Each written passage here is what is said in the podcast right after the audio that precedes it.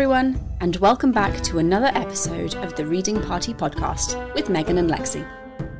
This episode continues our season looking at modern retellings of the Iliad and the Odyssey, ancient epics known for both brutal violence and instances of sexual assault. This episode is not suitable for under 18s. We hope you have your favourite beverage and snack ready to go because we've got our teas and are ready to start spilling the tea on our latest ancient story.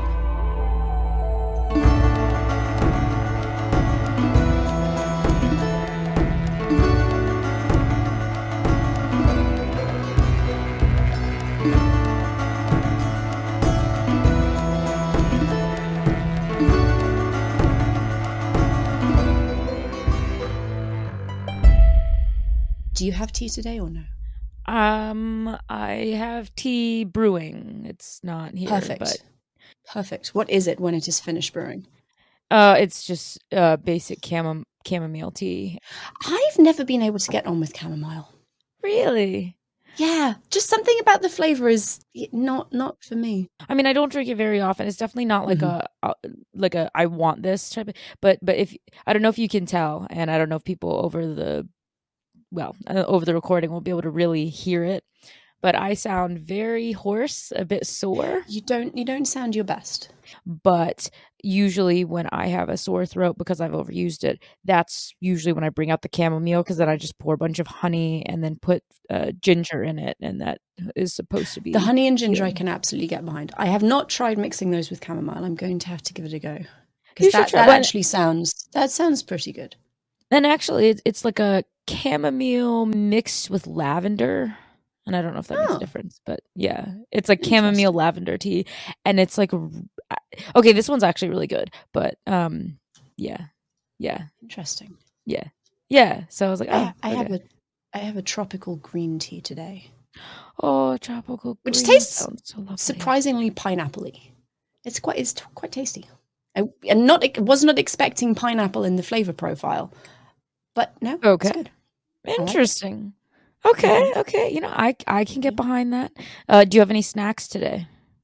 I don't have snacks today, but it's almost a foregone conclusion that at some point a small child will bring me something for themselves, but they normally bring me something to share as well. So who knows what I'll end up eating as we go. nice. How about you? Are you snacking today or no?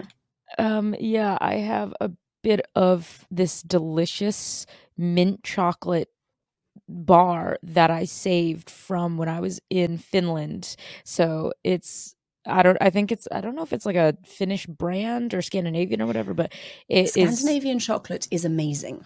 it it is Like so one of I the mean, great like, unsung heroes of European culinary experiences. I mean, people kind of rag on Scandinavia, but after traveling through Scandinavia, I'm like, man, they have some good ass food. Yeah. Um, it's Yeah, it's you know, absolutely.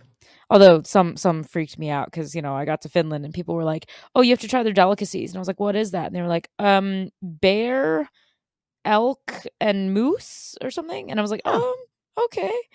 Uh, Elk and moose. I can definitely get behind. Bear is not something I was expecting. Yeah, me neither. I was kind of shocked, and uh, luckily, my my Finnish friend who was hosting me was like, "It's very dry. I don't like it. You probably won't if you don't like dry meat." And I was like, "No, I don't like dry meat." So she was like, "We could skip that, and why don't you just try like reindeer instead?" And I was like, "Sure."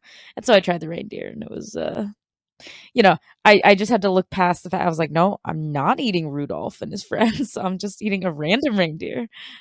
So yeah. Anyway, um, yeah, this uh, great. Uh, mint chocolate thing and it's delicious. Delightful. hmm hmm It really is. It really is and I was I'm proud of myself. I like saved it because I knew. So when I was in Sweden, I I like got all into the culture of having fika, which is like their coffee snack break. And Mhm. so yeah, I've I've saved it now for like over a month now and I've only limited myself to like one or two pieces for fika. That's excellent. Thank you. That is some good self control.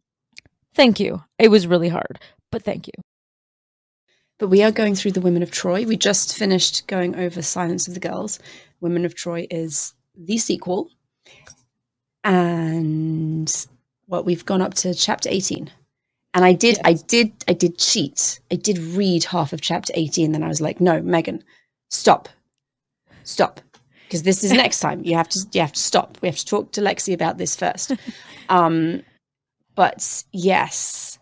So uh anyway do you want to start us off maybe with a a, a summary? Because i always love your yeah. your summaries of of what we've read.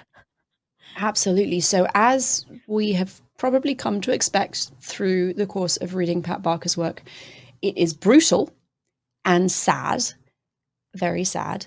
Um beautifully written um, has some takes some perspectives that I very much appreciate and that we have not really seen before. And it opens with Pyrrhus in the the Trojan horse and kind of narrates the whole sack of Troy, and then cuts to Briseis, and you kind of catch up catch up with her. Like it's not quite the same as sitting and having a cup of tea with an old friend, but it is nice to like see what she's been up to, and it carries on really where Silence of the Girls left off. The Greek army is, excuse me, the Greek army is standard. Oh my God. The Greek army is stranded on the beach of Troy. The wind is unfavorable, which surprises absolutely no one, I'm sure. The camp is splintering into factions and clan based rivalries are kind of coming to the fore, and it's a very dangerous place for women to be.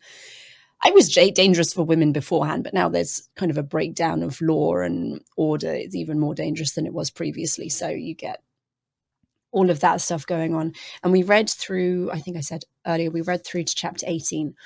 And the main thing that has happened that is kind of driving the plot at the moment is that um, Priam's body, Pyrrhus desecrated it like like Achilles did Hector, and his body is just being left on the beach unburied. Which, if you know anything about uh, Greek ancient Greek culture, that is a bad thing. His spirit will be wandering and unable to rest because he hasn't been buried. The proper rites haven't been performed, and someone. Who knows who? Someone has tried to bury the body, and this is a huge, huge problem. And Pyrrhus is super pissed, as you can expect a 16 year old uh, with some severe daddy issues to be super pissed. So we're kind of getting into the, the, interrogation part of the the book with him trying to work out who did that, and we know who did it because um, one of the the conversations that Briseis has with one of the slave girls from Troy, Amina, they walk past Priam and, and see, I change how I say that. Sorry, I say Priam and I say Priam, and I genuinely have no idea what I'm supposed to be saying because I think this is another cultural thing. I think the Brits say it one way and the Americans say it the other way, and I just kind of get very confused and stuck in the middle. So if you catch me switching between, I am very sorry. I genuinely don't know what I'm doing. Um, but anyway, Amina is is very upset that Priam has been left unburied. He's her king, and Briseis is also very upset because he was also very kind to her. They had a relationship in Silence of the Girls, but she's like, we we can't do shit. Like, absolutely not worth the risk to our lives because it will definitely be a risk to our lives. Uh, so you know that uh, Amina is the one who tried to bury him, and that's kind of where chapter 18 leaves off. But the um, what the, the book is doing or has done up to this point has been Briseis going around to all of the different women from Troy, um, mostly the royal women, obviously, because they're the people she's familiar with, they're the people the reader is familiar with, and trying where she can to offer comfort to them. She's been in their position. She is no longer a slave. If we remember from Silence of the Girls, she was married. Um, Achilles married her off quite unceremoniously, but she is married. She is also pregnant with Achilles' child, which is a whole can of worms all by itself. So she's now a respectable married Greek matron. So she has more freedom to go around and check in on all of these different slave women. Um, but she's not, I would not term her happy. Uh, which again is is a surprise to absolutely no one. I don't think anyone really would be happy in this particular situation. So you get as you're going through the story, you get glimpses of all of the different women and to hear about their experiences and how they're faring in the Greek camp. Um, and you also get the odd chapter here and there from a man's perspective. All of the, like the main story is Briseis, but then you have the odd man here and there kind of butting in as as as men sometimes do. Um, I'm going to get there will be comments, I'm sure. Um, but you have Pyrrhus a couple of times. Calchas, the Trojan priest, comes in. Um, and opening, I thought that actually opening the chapter, the chapter opening the book with Pyrrhus was a really interesting choice because I was expecting Briseis from the get go. And it's not, it's this person inside the Trojan horse. And it takes a couple of paragraphs for you really to work out who this kid is and what the hell he's doing. And um, he is not someone we've seen an awful lot of in previous adaptations. I don't think he turns up, absolutely, but this is the first time we really hear from him. And he clearly has the world's biggest chip on his shoulder.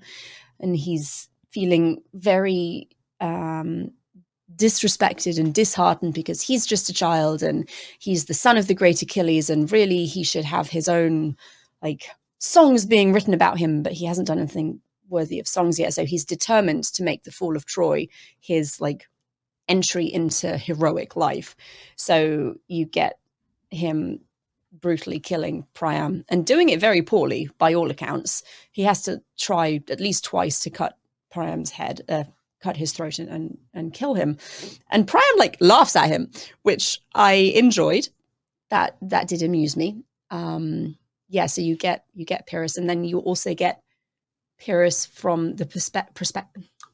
You also get Pyrrhus from the perspective of Briseis, which is very interesting because you kind of you have this peek into Pyrrhus's head, so you know how he views himself, and then you have Briseis narrating what she thinks of him, and the two things are very different. Uh, he definitely comes across as a petulant child um, from other perspectives, and he's he's. It's funny because he's trying his best to fight against that view, to remove that um, viewpoint from other people, and he's just everything he does seemingly just plays into it. So that was a very long summary. Sorry. Uh, no, I mean, Lexi, I what do you think?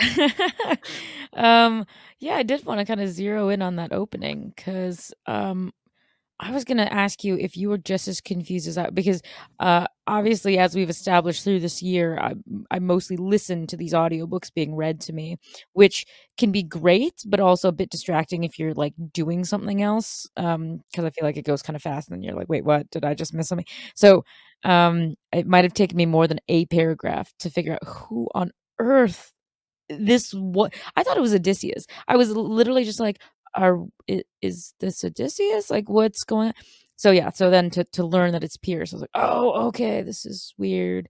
Um yeah, it's well, I mean it, it I'm I'm just looking at it now. It it doesn't it's a full two paragraphs before you get his name and I, I think that's probably de- deliberately done. Yeah, I think it is meant to confuse. But I mean, it was very well done, and I kind of liked seeing from his perspective well I, you, you never hear of the people in the horse and so i really like this sort of very graphic description of um like like a perspective i never would have thought about is you know what happens to the guys who are like crammed in this horse hiding when they're trying to like pull it into the city and the fact that she takes the time to be like oh yeah they were being bumped around they were trying to be silent not move have their armor clatter and everyone is super sick. And I was like, the oh. latrine buckets are full because you can't empty them. I was like, that is that is a piece of detail I had never considered before. I very true. Yeah.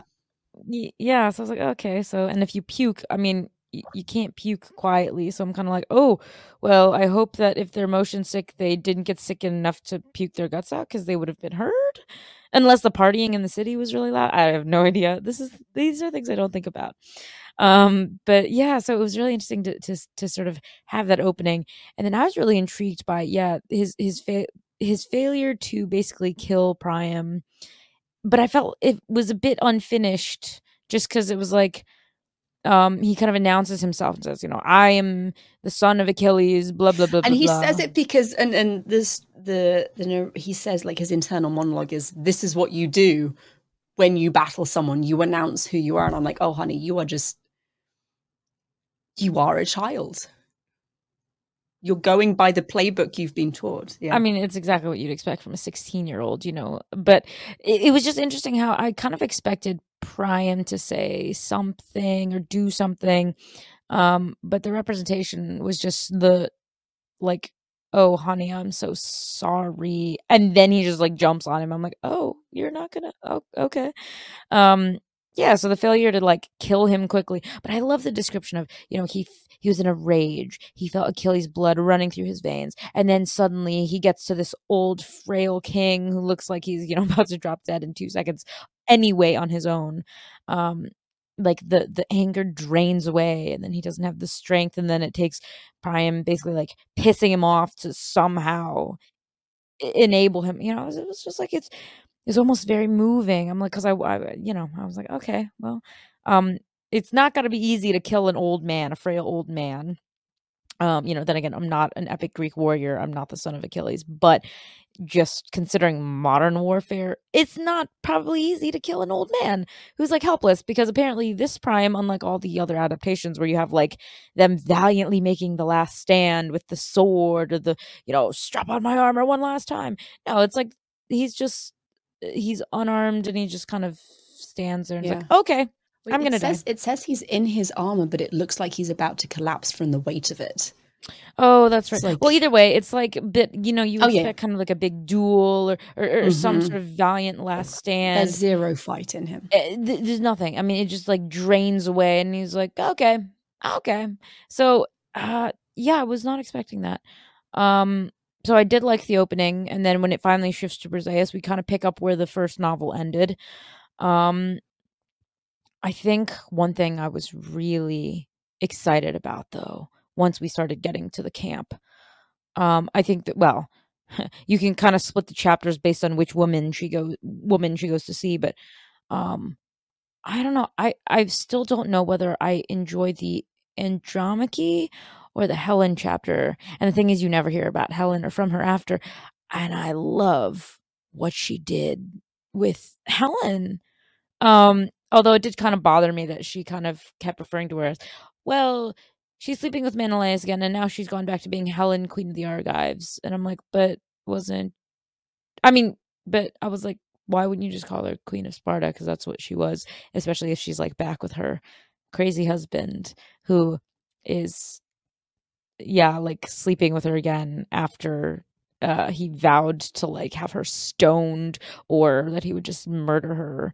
Um, and now he's acting like nothing is changed. And um, eh, they have Helen's like th- this Helen is just so different from like our adaptations. I mean, we had the beautiful Troy Fall of a City where basically everyone dies and then she's like, "Well, you can take my body back, but I don't my heart is here and I I loved Paris and then and this version is like oh yeah they uh, I was raped and I didn't love Paris really so, sort of.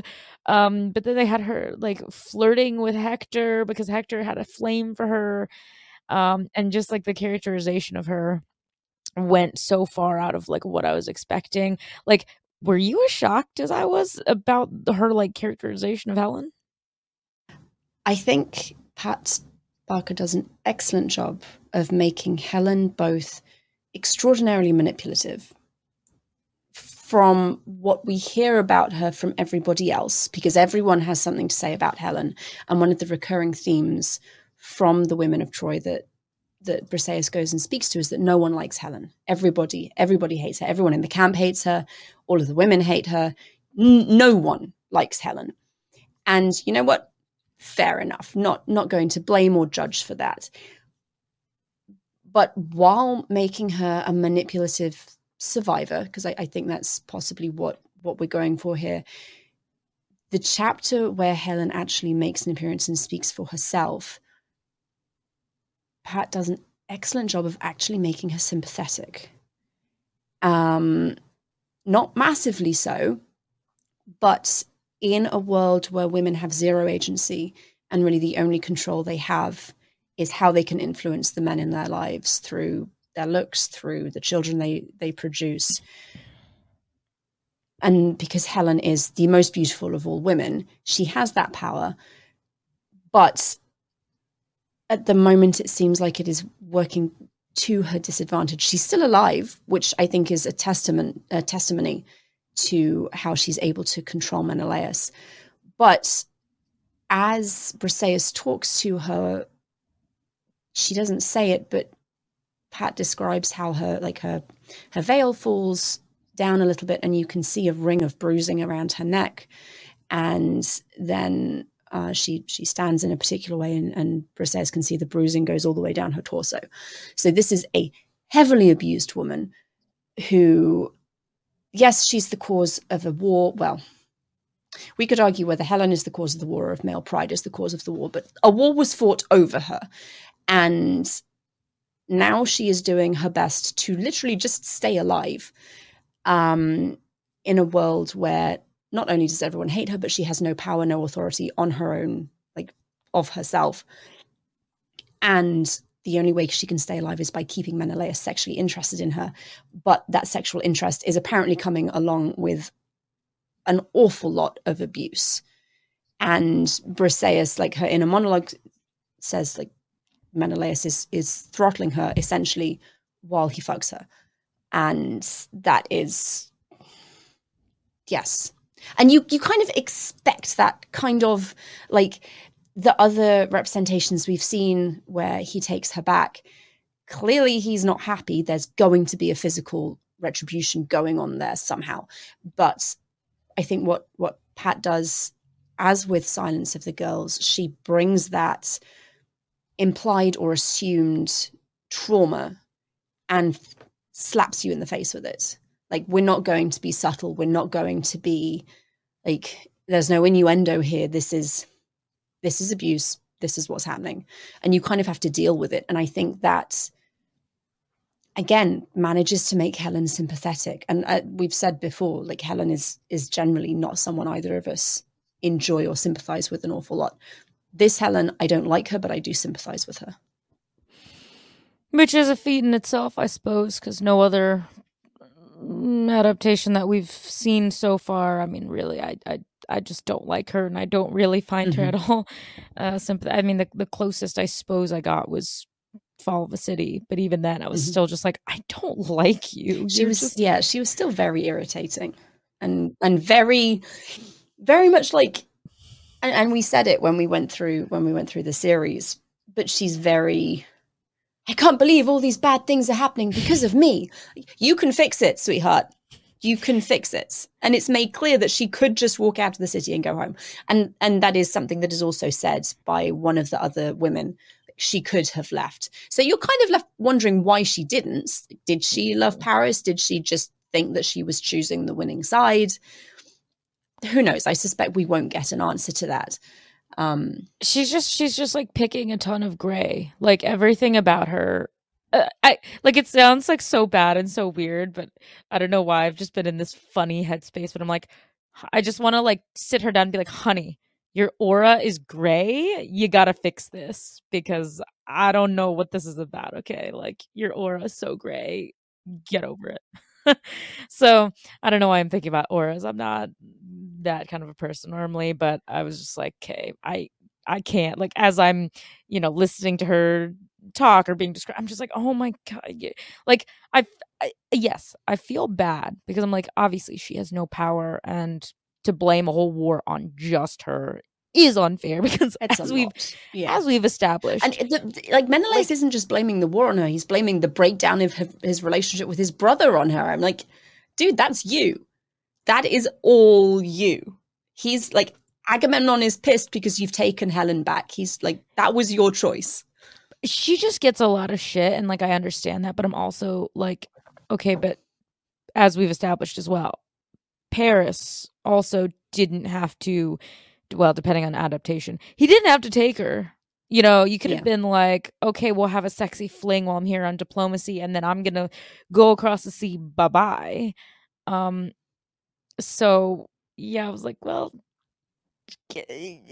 whether she went of her own volition or was like convinced to go, whatever. But I'm like, she gets the blame. No one talks about Paris. Everyone's like, no, it's Helen for being this, um, you know, traitor sort of slag. I don't know. Like it's just, um, so in in that regard, I do feel bad. I will be interested to see in the rest of the second half of the book if there's a reason given for her leaving, because most other adaptations have kind of at least touched on it, and we've not got there. excuse me, we've not got there with this one. Although I don't know, because the the way that the first half went, I'm kind of like I feel like we're just gonna get one little thing from, each woman, and I don't really think they're gonna. I would love to actually hear from Helen again. I think because she's put a chapter already, like there is an opening to hear more from Helen's own words or to do more with her. I'm just not sure that she there's enough uh, room within what's written. So, um, but I would love to to see more of her. Um, but it's interesting because I was kind of as I was reading her or listening to her, I was kind of contrasting it with what happened to Andromache, right? Yes, we should talk about her because it, it's like super different because also again with like Pat Barker sort of changing certain things depending on how she wants to portray them for her narrative. Um you know, Andromache also gets a lot of things said about her in addition to hearing from her. Um so it was quite interesting to hear how the description of her marriage to Hector is not like anything else we've read or seen. I mean, because uh, I think in, in this one they said she was like 16 and he was like 35 or he was like in his mid 30s or whatever. And so they're like, oh, yes. And um you know she married him and he was always respectful but also he had all these concubines and this that and the other thing was mostly in and, love with helen and I was like, well, that's really different from anything because every other adaptation is like, no, he treasured and adored Andromache and she was his equal partner and yeah. Exactly. And it's like, you know, he's the the heir, the son, the, you know, whatever. Um, so I was quite shocked to hear this different representation of her. And like she's already a very sympathetic person, but like this made me actually feel worse for her. And especially coming off of Troy Fall of a City the Andromache in that she's so strong. She's so set in who she is and what she wants. And she is Hector's equal. That they're a pair. They come they come as a team. And having having that and then contrasting it to the Andromache we get here, who is very she she feels young still. She feels young. And she's described as like pale and quiet and as you would be deeply traumatized by everything that's happened to her. And it's like there's no fight left in her anymore. And it's, yeah, very, very different. I don't know. Like, do, do you feel yourself like feeling more sympathy or just like sympathy is the same? I think it was sympathy in a different way because with, again, go, if we go back to Fall of a City, that woman loses her husband, who is clearly the love of her life, and her child and her home. And the child, they, they make such a big deal of the difficulties they've had conceiving and how much this baby is wanted. So that is tragic in and of itself. This Andromache, I don't feel like there's the same mourning for the husband because the relationship is not portrayed as anything like the same. But it I feel like it makes the loss of Astyanax so much more poignant because he was everything she had. And now she has just nothing. And um, she's I, more because it's the aftermath. There's there's obviously a different focus to Fall of a City, but there's much more of a thing made of Andromache being given to Pyrrhus, who she tells Briseis killed her son, asked to kill her son as a reward, which is all kinds of fucked up, but asked to kill her baby. And now she's stuck with the bastards. And he, I mean, is a 16 year old kid who's got some of his own issues going on and like calls her to have sex with him once and it sounds like it didn't go terribly well. I mean she's she comes out of it not brutalized but still having been raped. Um and and she like this this is her life now. And yeah it's sympathy for both but sympathy in in slightly different places i think mm, okay yeah yeah yeah um and and then i'm not trying to remember i can't remember the sequence i had to just, just listen to it so fast but was hecuba next um, yeah, because Andromache and, and and Hecuba, the the stories kind of are interspersed between each other. So there's there's Andromache stuff, then Hecuba, then Andromache. But yeah, we, she's again very different to everything. I mean, as opposed to Troy, the 2004 movie, she actually exists, which is delightful. Uh, always, always a good thing to see characters existing when they should. But she's so different from the Fall of a City version. Yeah, yeah, she's an old lady, and she's an imperious old lady. She sounds fantastic, and is plotting to try and kill Helen, which is like wow but but also she's like she's not even like the fall of a city one because it's like that one she's described as like you know uh troy is this like super egalitarian m- more uh, mm-hmm. not okay slightly more egalitarian with its women if they're royal women you mm-hmm. know like not slaves and stuff but um because because in fall of a city she was presented kind of as basically the the partner and the counterweight to priam and she really like her her opinion mattered and he wouldn't do anything without kind of consulting her. And in this one you kind of hear like um a very different story like he like there was an age gap i think between them as well um but like she would beguile him and so eh, being married for so long like he definitely always kept her around even though he had a horde of other concubines and stuff. They seem they seem to have still had that same i mean i, think as maybe is inevitable if you're well not necessarily inevitable unsurprising if you're married for so long and, and you have a amicable relationship. Let's let's start there. But the end result of Priam dying, you have that Hecuba's reaction in, in Fall of a City is obviously one of devastation. But then in The Women of Troy, when Hecuba manages to get to the beach, and Pat Barker describes it beautifully, she is like, they're on the beach, it's they're being blasted with this wind and sea spray.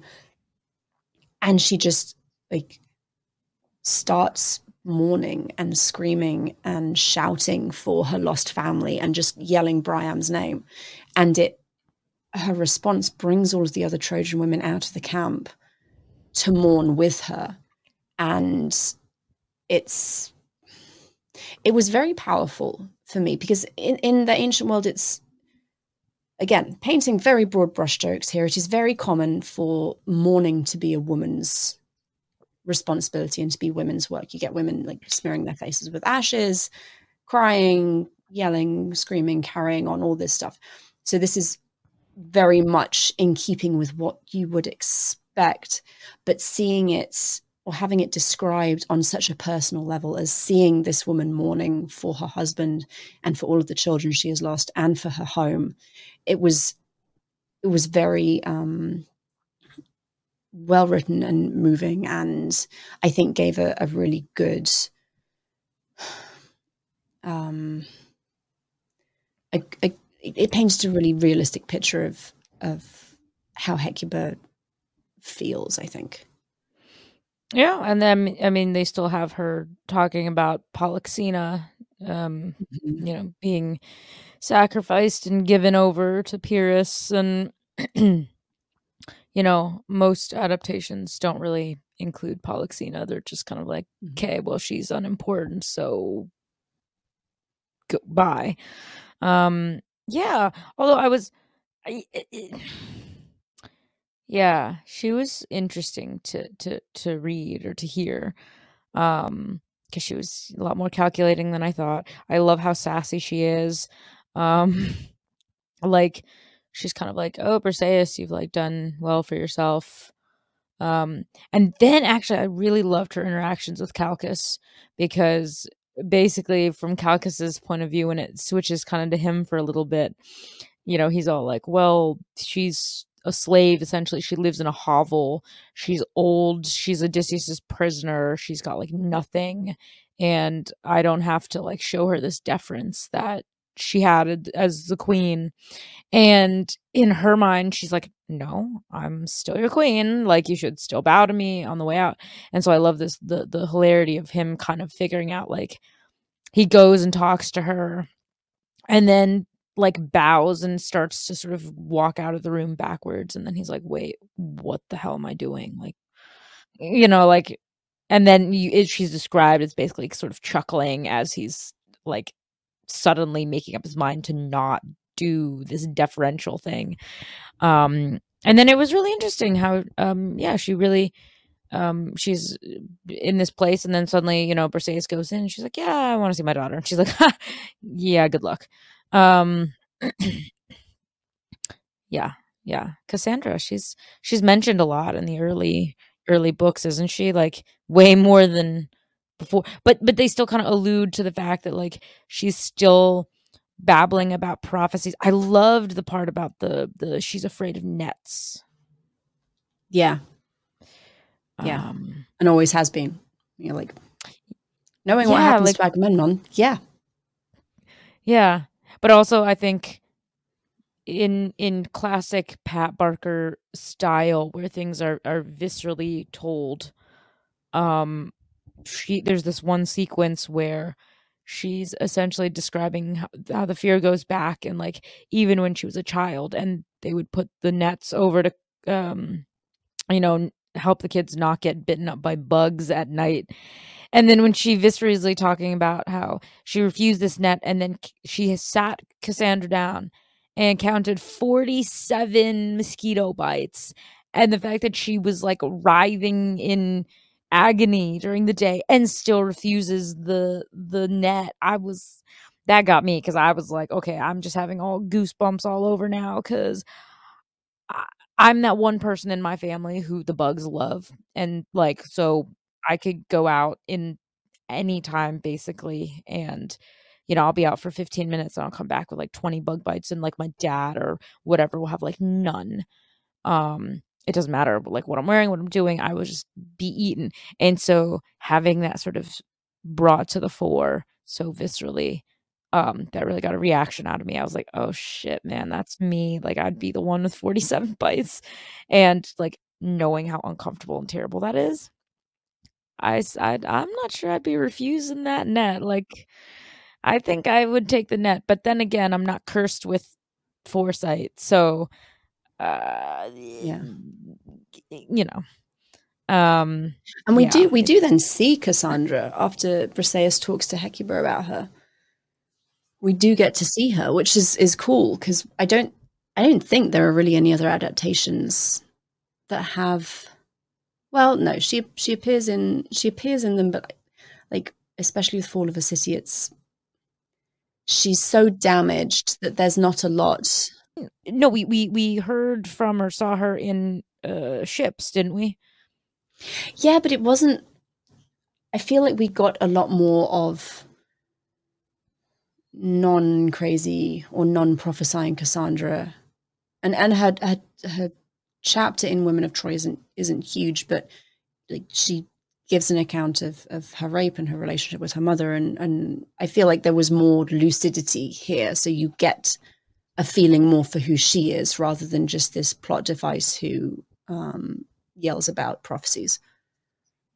That's true. Although, do we think that it's really like down to what adaptation and what is the goal of the author because it's like here clearly we're trying to talk about and go into the stories of the women specifically of troy. So obviously cassandra as a survivor would be um on that list versus a different adaptation that's like not centered on the women so they like like it just doesn't really make sense like i'm just trying to think to like you know fall of a city like wh- where would we put in a thing about her and and have it not sort of stand out as weird or awkward you know? Oh yeah sure. And I, I, think i think one of the strengths of having or one of the the things you can do when you're looking specifically at the at the aftermath is that in i feel like in the iliad so much of cassandra is just this harbinger of doom. And she like she doesn't do a whole lot and there's so much more story focused around other people the the strength of doing an like an after story essentially is that there's not a lot going on plot wise they're sitting mm. on a mm. beach like they've been sitting on a beach for half the book so it gives you a lot more room to develop these characters who don't necessarily have a lot to say in in in the war itself so I yeah, no, I, I think that's that's definitely something that this book has space for that maybe others haven't. Wouldn't necessarily. What, yeah. One of Yeah. again going going with Pat Barker's um, unique, brutal perspective on things. I found it. Um,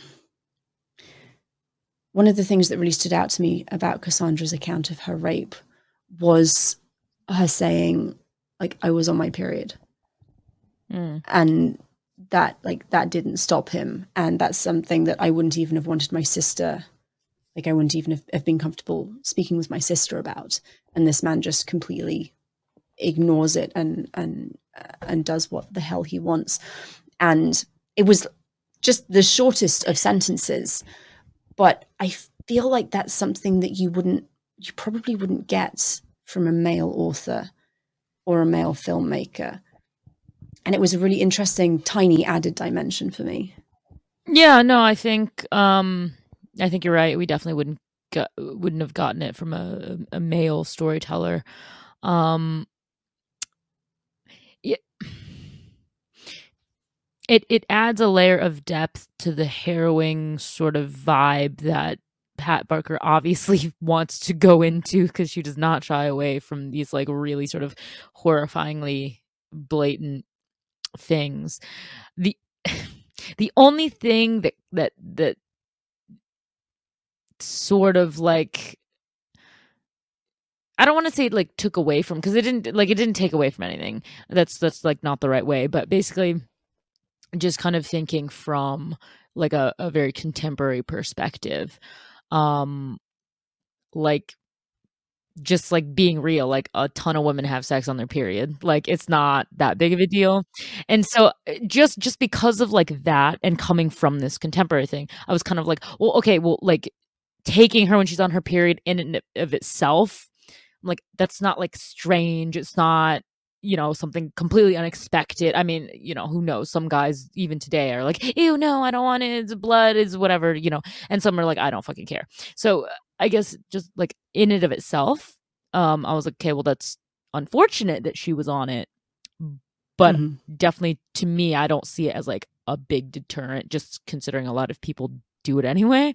But i guess it does add a dimension to like show her innocence because if she really is you know like a young girl you know we've been there. I you know uh, like any young girl could probably be like oh yeah like in my first you know year or two of having my period you're still not like comfortable with it. You're still a, a bit uh, shy or Mhm. you know not not necessarily like embarrassed but you're just shy or you know um whatever. So like yeah having this foreign man who's very violent and terrible coming in when you're still coming to terms with this really super personal thing of yours um and and ignoring it anyway you know cuz I'm like okay fine. Well um yeah I suppose like you know it, it, it yeah um what what young girl who's on her like first year i'm gonna assume she's like in her first year of her period or something like that so like but yeah like what young girl in her first year of her period would be like yep i'm cool let's have sex during my period. Like this is totally normal like no, no girl is gonna be like yeah. So no i i i, kind of see from from both sides um but it does add a, a So I think- dimension I think what I was keying off of, and I, I don't know a lot about purity culture or purity laws in ancient Greece, but I know that in some cultures and some ancient cultures, you do not have sex with a woman when she's on her period for like religious purity, essentially. And there are like rites that you have to go through after your period to make sure that you are like clean or cleansed or whatever the hell patriarchal terminology we're using.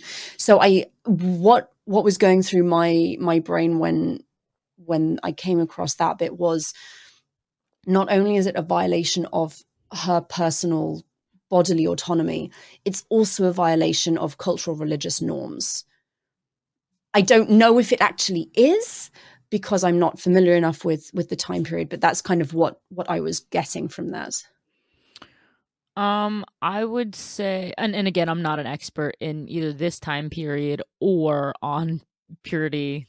law. Like, I, yeah, that's not what I studied, but I would just say, like, based on what I do know of ancient Greece, just generally, you know, these were some of the more sexually liberated people who I feel like wouldn't, you know, like like to me, they wouldn't care as much as like Augustan Rome. I mean, you know, Augustus came in and he was like, "Oh my God, you are all salacious and horrible, and now I must make you proper." And you know, like he freaking did all that shit to his own sister Julia because she was too promiscuous, and he was like, "Oh, it's such a such a shame." So, um, and then I feel like in the Middle East, perhaps you know they would put a higher value on religious purity stuff like that uh, because I, I know that the, the greeks would often you know i mean they dressed in like you know freaking skirts and dresses right um togas so um because I remember during the Persian Wars, you would often hear that, like, you know, the Greeks found the Persians wearing pants to be strange. Like,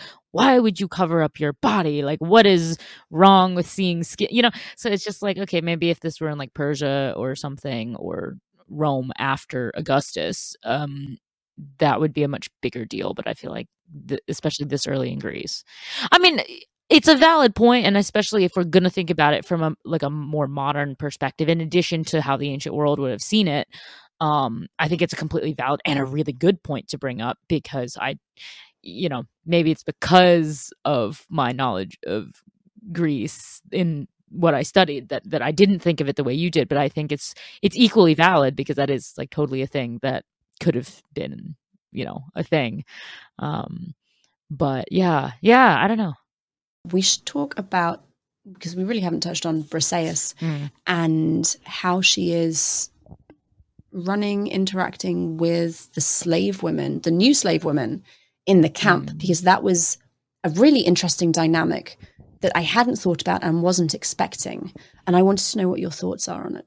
Yeah, well, and and and actually, I do want to throw in as well her account of her experience being pregnant because that I think that hit me almost harder than her relationship with, with the slaves because as she's trying to come to terms with her own like because I think who was it, it was like Andromache or something who was basically just made a very point poignant comment and said like how are we supposed to love their children? Yeah exactly. Which really struck me because i'm like well i mean yeah okay they fathered it but i'm like but you're the one who had to carry the child for nine months. Like it's it's growing in you so like you know what we're taught about like unconditional love for a child i mean maybe look it's probably different if you've been raped like it well not probably it is different but i feel like in that time when they didn't have the agency to just you know go out to their local planned parenthood and you know get get it taken care of and they're trapped in this world where like they have no power and so they're expected to have the child. So in that time period you can't just be like no i don't want it. I was raped. It's not my responsibility. No this is like still your child and it is pretty much your shield against stuff. And so she she talks about this child being her shield. Like she talks very you know much about how she would have been sold off as one of Achilles' funeral game prizes if she hadn't been pregnant. And it's the only reason that she was able to survive and, and be married off and become a woman, sort of with any agency, more power.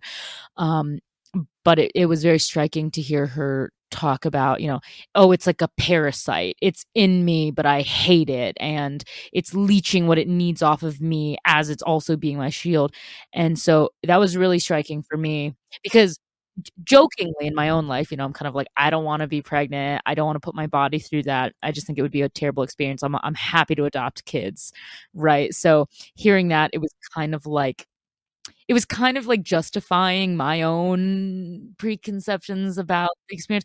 But I'm curious to hear from you about it because you chose to have your children and obviously like wonderful things. So, you know, not everyone thinks about it the way I do. So I, I was very interested to hear like what you think about her own sort of coming to terms with the fact that she's pregnant with this thing that she basically calls a parasite leeching on her.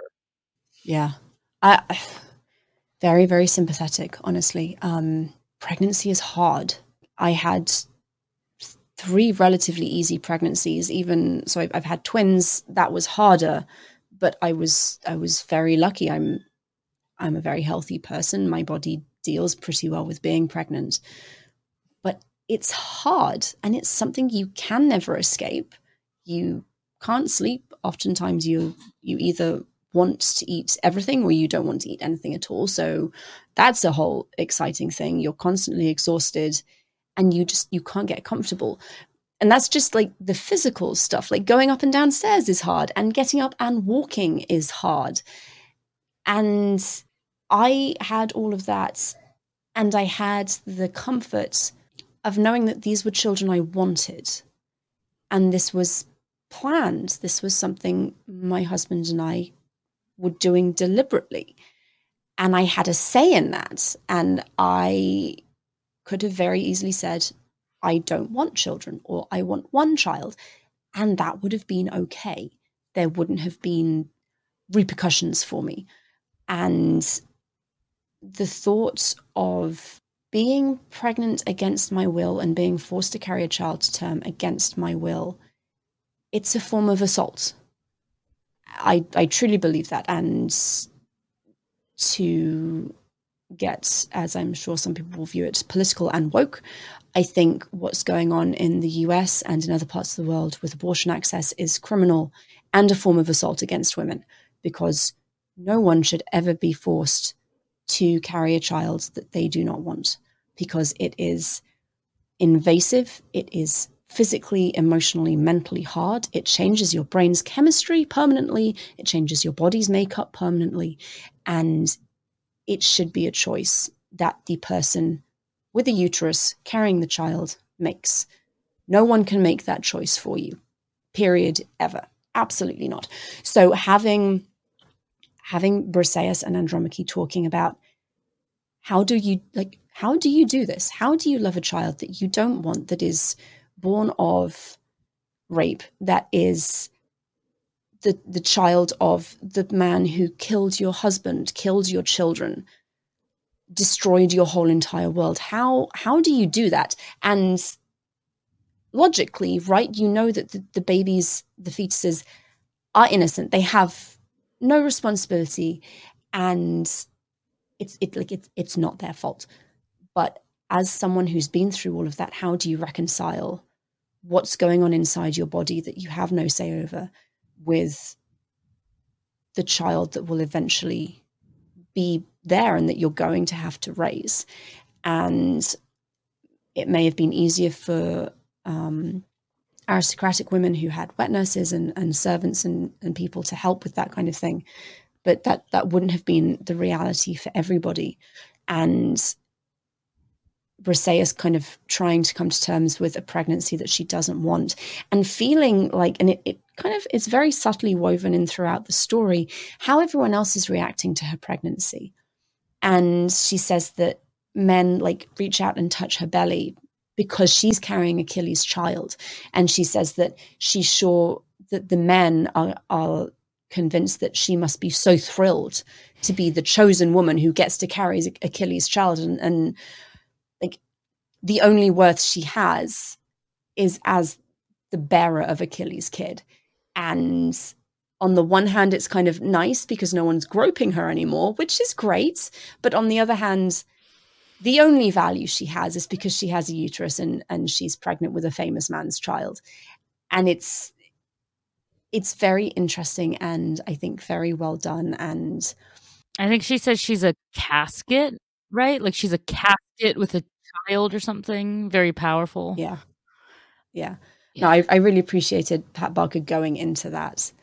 And I think having that conversation be between Andromache and Briseis was a, a really good good choice because she know because they're both in such unique uh, positions because we have Briseis who basically Achilles killed her husband and her brothers and now she's having his child and says you know like um the Myrmidons are more excited about this than I am because I feel like it's the Myrmidons' child, not my child. But then you then have Andromache, who's not as of yet pregnant, but you know that she's the, the property of the man who killed her husband and then threw her son off the wall. Um, mm, I'm like, well, there's actually I mean, I, I'm not about to start comparing what's worse, you know, killing your husband, throwing a child off the wall versus killing your, your husband and brothers, you know.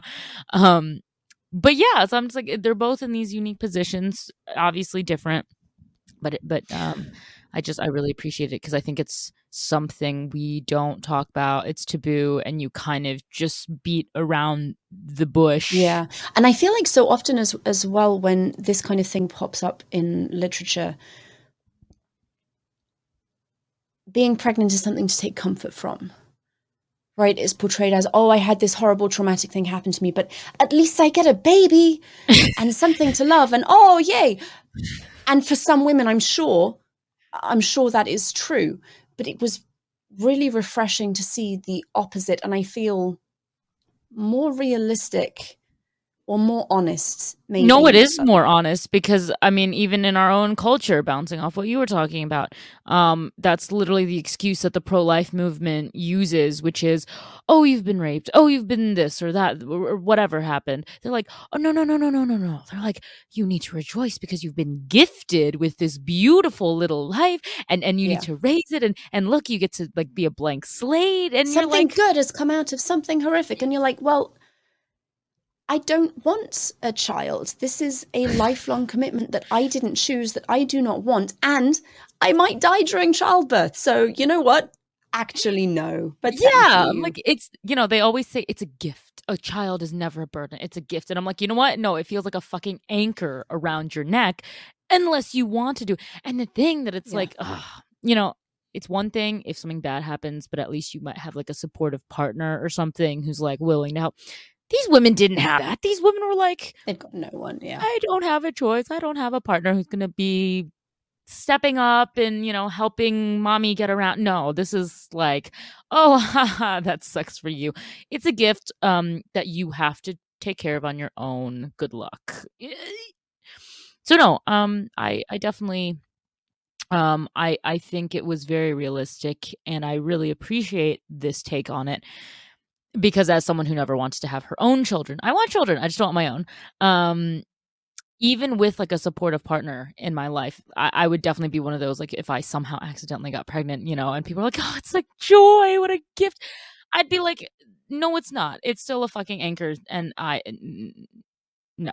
So no, I I very much appreciated it. Um, and and you know, I also then bouncing into lastly just you know her relationship with the other slave women um that i thought was really realistic as well because i do like the portrayal of kind of this um sense of guilt that like survivor's guilt basically that um yeah you know, it would be so easy for Briseis as someone who kind of made it. She got married off, and so now she has privilege.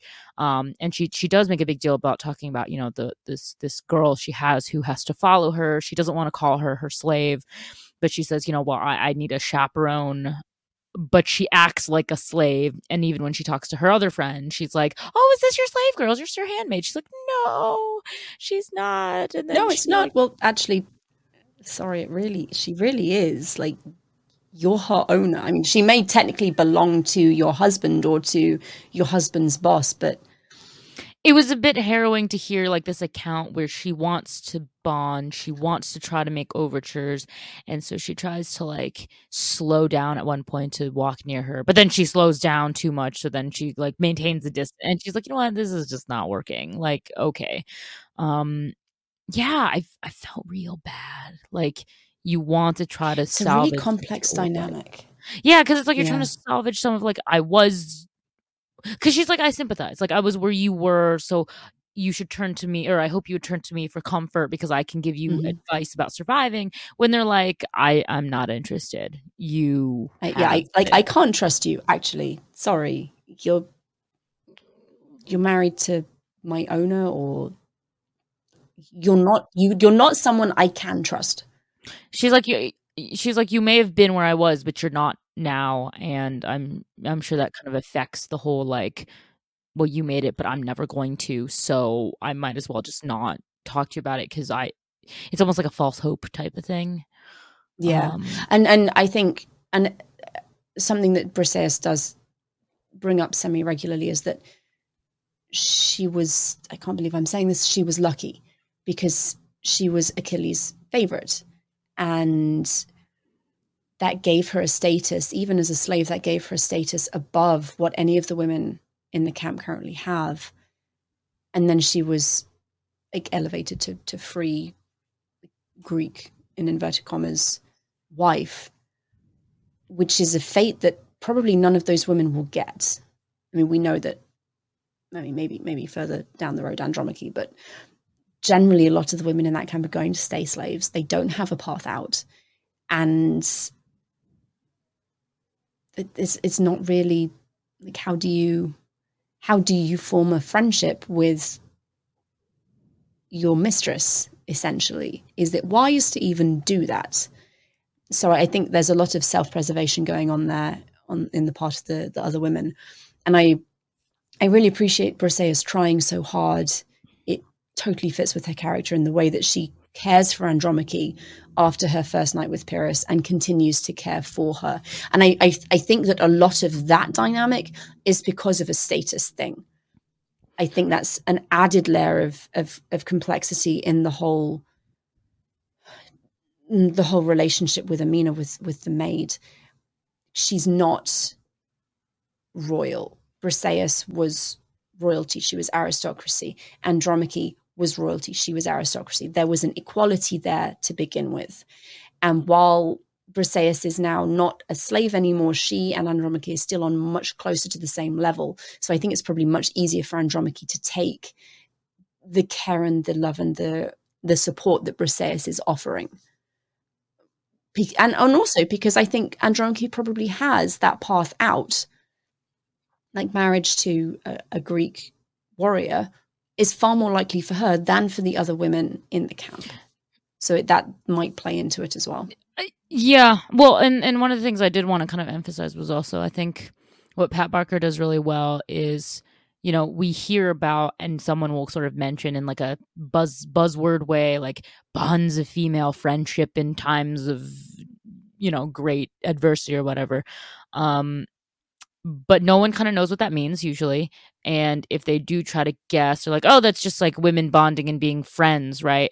And I mean, I guess sometimes sure, but no, I, what I love is that like you could technically use that to describe that like this book is basically an exploration of the ties that bind women in very different positions which I really appreciate because I'm like, yeah, they they are all women. They all have to kind of find a way to coexist and live the situations, but dis- but like exploring all these different relationships when they all kind of started in similar-ish positions to now it's very uneven in this world that they really don't have agency or say and how do you navigate your relationship with the other women that you're basically forced to be with um when some are closer than others um and so yeah i guess if i was like describing the the book you know in a, in a buzzy s- sentence you know i'd be like yeah it's exploring bonds of female friendship or about female bonds from unequal places um, in terms of trauma yeah. What do you want to see in the second half of the book? You know I don't even know what I'm expecting because the the first half was so different than what I thought it would be cuz I thought uh, my my initial thoughts were when I just look at the cover it's Women of Troy uh, I figured that we would get sort of like a I thought it would be like a thousand ships where the women would go and end up in their respective situations. And I thought that we would just hear what happened to them. I did not expect it to still be on the beaches of Troy um, and all of them together. So I'm interested to see does the whole book take place right here? And if so, like that does kind of mess with my idea of a timeline for when the Greeks sacked and left Troy. And um yeah, so I'm I, I'm really excited to see, you know, will the pregnancies unfold and so will both Briseis and possibly Andromache like will they have their children here which would imply that you know they're there for like 9 plus months each like another year like um because you know so much time is spent describing this sense of I don't want it and also the army wants it and cherishes me. So I I would like to see the dynamic once the, the child is born and like develop how she feels about this child because I, I hope there's some kind of resolution that would speak to people like me who don't want you know my own biological children, but also something that would then speak to women who did choose to have their own children and, and see how her relationship kind of goes. Um, I think that's pretty important. And then obviously not to say that the other women aren't equally as important, but since Briseis kind of is the main character and um and since Andromache is in a similar ish position, it sounds like I think I'm most interested in hearing their stories. I mean, Hecuba's fun, kind of as fun as one can be, but uh, in, in the situation, um, but they do say she's like old and frail and close to death, and so I'm I'm uh, you know, it'll it'll be good, whatever the, the, however it unfolds. But I'm kind of less interested, sad to say, in that. Um, so yeah, I just I'm I'm more invested in certain stories than others, but um, and and yeah, maybe the developing of of her relate of Briseis's relationship with the the slaves, and and again, I hope to hear from Helen again. What about you?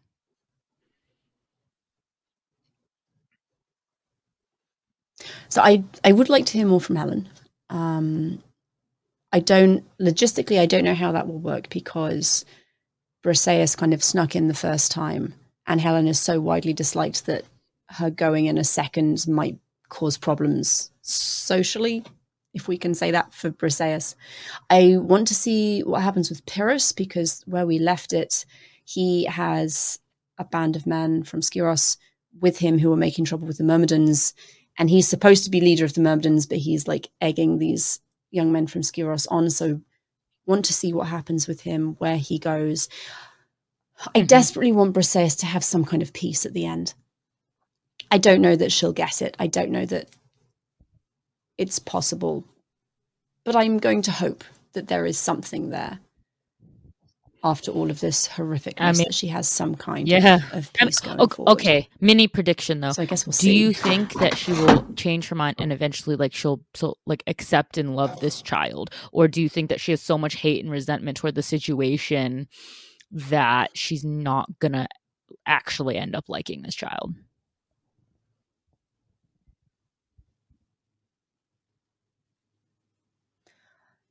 I don't know. I think it could go either way. Um, I think it could be a thank God I'm not pregnant anymore.